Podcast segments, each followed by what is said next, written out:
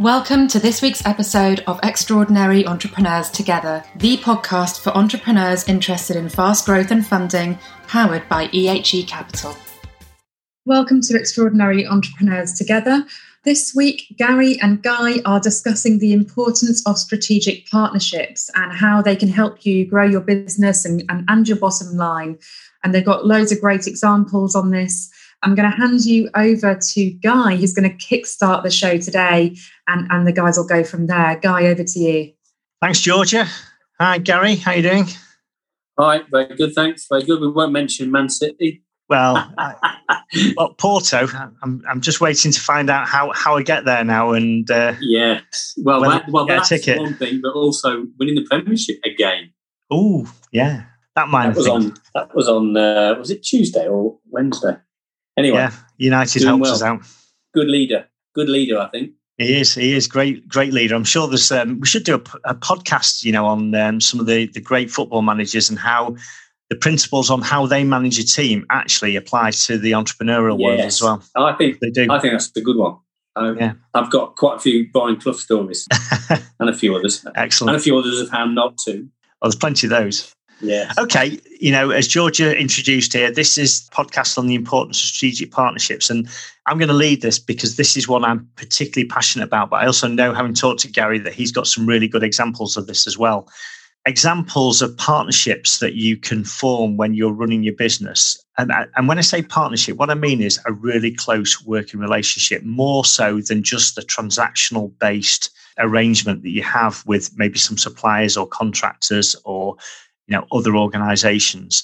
So you know partnerships can include suppliers. They can include contractors who are working on a, a day rate. They can also uh, include associate companies. So you know companies that you have a mutual interest in in, in working together because there is a, a benefit for both companies to do that so for me, let's let's take suppliers first. So there's kind of two types of suppliers. There's the transactional supplier. So you know, I might go onto a company's website and buy this gadget, and you know that's a one-off transaction, and the gadget serves its purpose and it does its job. Fantastic. But that's it. It's a one-off transaction. There are other suppliers that I will work with on almost a, a, daily basis, certainly a weekly basis. It was one of my strengths actually was forming proper long term relationships with these types of suppliers to the point that they, they really enjoyed working with us, first, first of all, first and foremost. We treated them right. We almost treated them as an employee. So we paid them on time and you know, we'd speak to them on a regular basis. And if we're having issues, we'd have a chat with them. If they were having issues, we would help them try and sort those issues out. Whereas that doesn't happen in a transactional type arrangement with the supplier. So, you know, you build that relationship, you know, that relationship actually will probably not just serve you well for the few years that you're working with that company, but it could serve you well over working with a number of companies. There's quite a few companies I'm working with now that I've worked with across many companies now because the relationship is that strong. So there's real benefits from doing that. And the same rules apply really with contractors. You know, you know, most people will have contractors, um, but there's different reasons really. But one of the main reasons you have a contractor as opposed to an employee is that you can spike up and also, you know, reduce your headcount down very quickly without the normal process issues that you have uh, with employees. It allows you to grow quickly or contract quickly. And some contracts will just literally make up the numbers and they will be part of the, you know, the scaling up and scaling down kind of cycle that sometimes goes on in businesses. But there are, you know, you'll always come across good ones that you want to keep. They are as important, in my opinion, as a, as a good employee, as a great employee. We always used to treat those types of contractors, in fact, all our contractors we treated well, but we treat those in particular just like an employee. And, you know, they, they come in, share the office, they would share all the facilities, they would have the same types of benefits and that kind of thing. And it became a really proper long term relationship with those people as much as the, I think it's IR 35 w- would allow. And then we've got finally associate companies. So, associate company could be a supplier, but they're, they're, they're quite often companies that actually playing in the same park as you are. So, you know, you might be addressing the same market, but with different services. So, you, you don't cross over each other, but you could promote each other's services. And there is a real, genuinely mutual benefit benefit for, for, for doing so. And actually, most of the time, in fact, all of the time, one of one of the things I insisted was that if we referred companies to other companies, or if we found them business from from some of our clients, that there was never a referral fee involved. And there's a few reasons for that, not least because you know, I always wanted to be neutral. I wanted to refer people for the right reasons, not for monetary reasons. So it's kind of a personal rule of mine that we didn't take referral fees for making introductions. We did it purely on the fact that we like those people and that company, and we feel that they would do a good job for, for, for that person. So, Gary, I mean, I don't know, you know, whether you got anything to add to that or whether you got examples you want to give on that. Yeah, I'd, I'd agree. I think strategic partnerships are critical for your own and your company's success. And like you, I've probably built, I, I've probably got 20 or 30 other companies that I've worked with for over 20 years because you trust them. And I think the starting point, I was just thinking as you were talking that I'd actually go back to the basics. So a strategic partner, I think, you know, payment terms, as you've highlighted, are critical. If you do what you say you're going to do, you know, and that works both ways. I'd also say, you know, please and thank you. It's always nice if someone's done a good job to say, hey, thanks, that was great. You know, let me take you out for dinner or just something like that. That, as you've also mentioned, that personal sort of contact and communications. And probably the most important, because always you can imagine if you've got another company you work with for 20 years, things go wrong. And if they do go wrong, you know, meet them face to face, pick up the telephone, don't do it by email, and sort it out. And I think those basics work both ways from, from the company's point of view and your your strategic partner. And what happens is once you get over those basics, you can get into a really detailed, fruitful relationship both sides. And I think I've, I've certainly done that. My other point to, to raise, I think, is it's all about people. So those relationships really are born by individuals. And I've actually spent a lot of time moving companies when an individual moves. I've done that quite a lot. In fact, Hitchenor Wakeford, uh, John Wakeford, uh, I've done that with him when he moved from Whitehead Mann to start his own company. I supported him. I think he said on the podcast I was his first client. I also, when we set up a company called Forest Holidays, one of the critical success factors of that was planning. And so we needed a really good planner. So I hunted around the Midlands and I interviewed about 10 I wanted to take my time on this, and I ended up with a guy called Adrian Byrne, uh, and he was working for somebody else. And I took him out of that job and set him up on his own. I say I, he did it all himself, but on the back of our contract. And he stayed with us for over a decade and delivered fantastically on planning because it was so important. And uh, I, am still in contact with him now and still use him. So I think people is, is the key. You agree?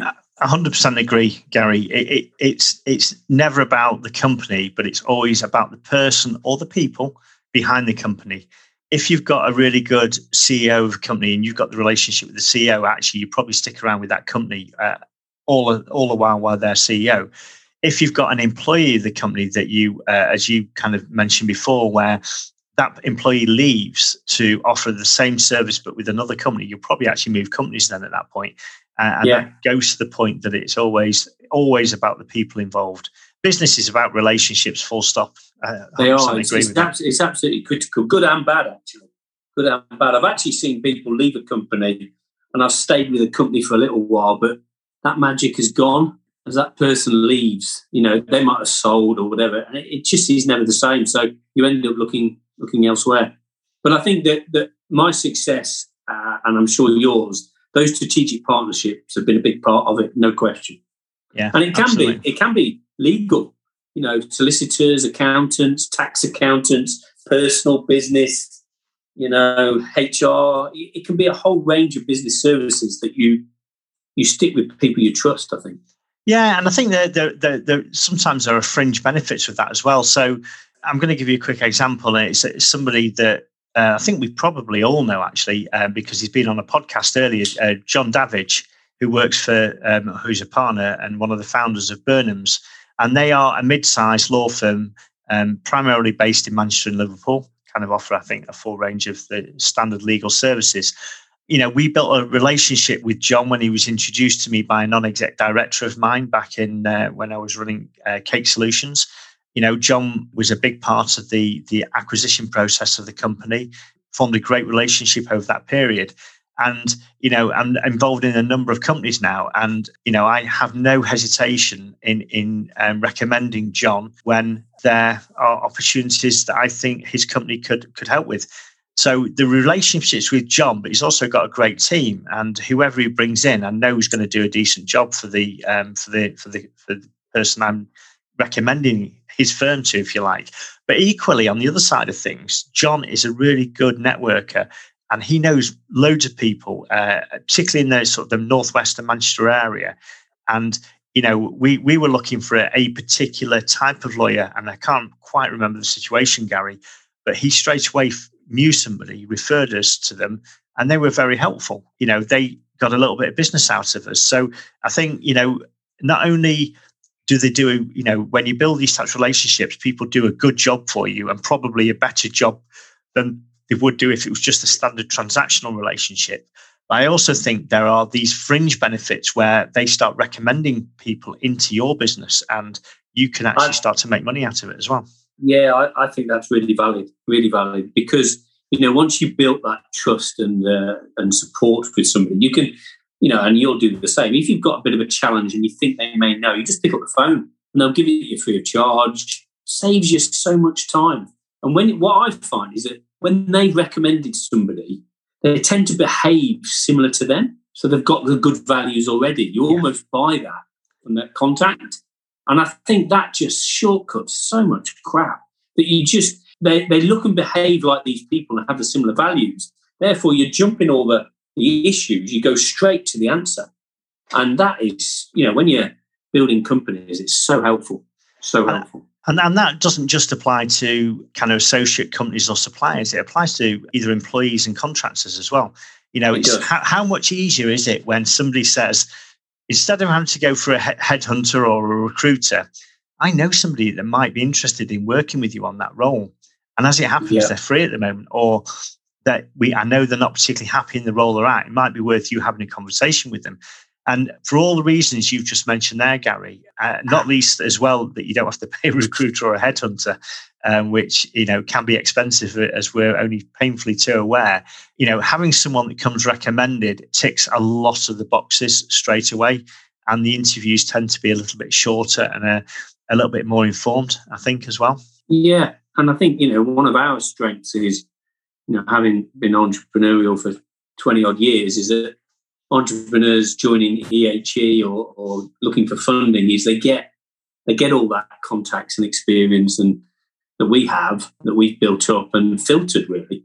You know, if you think about all the contacts we've both got, and John Berman's a great example, Berman's and John Davidge, but you know, how how long is it? You know, it's taken quite a long time to get there, hasn't it? You know, when I say I took that planner, I interviewed 10, maybe 15 planners to get to him, and he's delivered. So, in other words, I've done all the filtering. So, if somebody said, Look, I'm planning, I've got a critical issue to make sure I get planning, well, it's a click of her fingers, isn't it? He's straight in, you know, the, the, the, the entrepreneurial company or, or, the CEO or whoever it is in the management team, are straight into a, a trusted person. Not only are, have they been filtered by us, they also will probably, debt is not the right word, but they won't want to let us down. 100% agree. And the other thing I'd like to mention as well, actually, is that things have come on a long way, Gary. So I'm going to show our age a little bit here. You know, I started business with the Rolodex, and yes, and you get a business card and you stick it in your Rolodex, and yes. that's that was that was your like your PDA almost, you know. And and how far things have come now when you've got amazing tools like LinkedIn, where when you meet people, and I always control LinkedIn. Actually, I get multiple connection requests a day but I'm very specific about the ones that I, if I don't think they're going to be any use in the future or they're not applicable to me, and they might be very nice people, they might be really good at what they do, but at the, you know, at that point, that I, I, I, say no. Um, but what that means is then that my connections are manageable on, on my LinkedIn platform, and I probably on there got somebody to fulfill most things I will ever need that I can pick up the phone to and and and and, and speak to them. So there there are tools out there now which are far more efficient than the old Rolodexes. uh, that allow you to uh, keep in touch with people on a regular basis. And you know, you know, LinkedIn is one of those things that you can you can spend. You just click on one thing because you've got an email from them, and then you find yourself scrolling through, reading about what everybody's up to. Yes. Now, although that can consume quite a bit of time. It's all, also incredibly useful, I think, because it keeps you in touch with what people are doing. You know, we, we've just launched EHE on, on, on LinkedIn, didn't we? And the response I've had for that has been absolutely phenomenal from people just basic congratulations and to other people saying, actually, I've got an opportunity. And it's been well, amazing. Interestingly for me, um, I, I traveled Australia for a couple of years doing working various roles, if you like, but reconnected with one of those you know, great guy, fantastic, you know, very successful. And hopefully, I'm hoping to travel to Australia next year and I'll meet up again.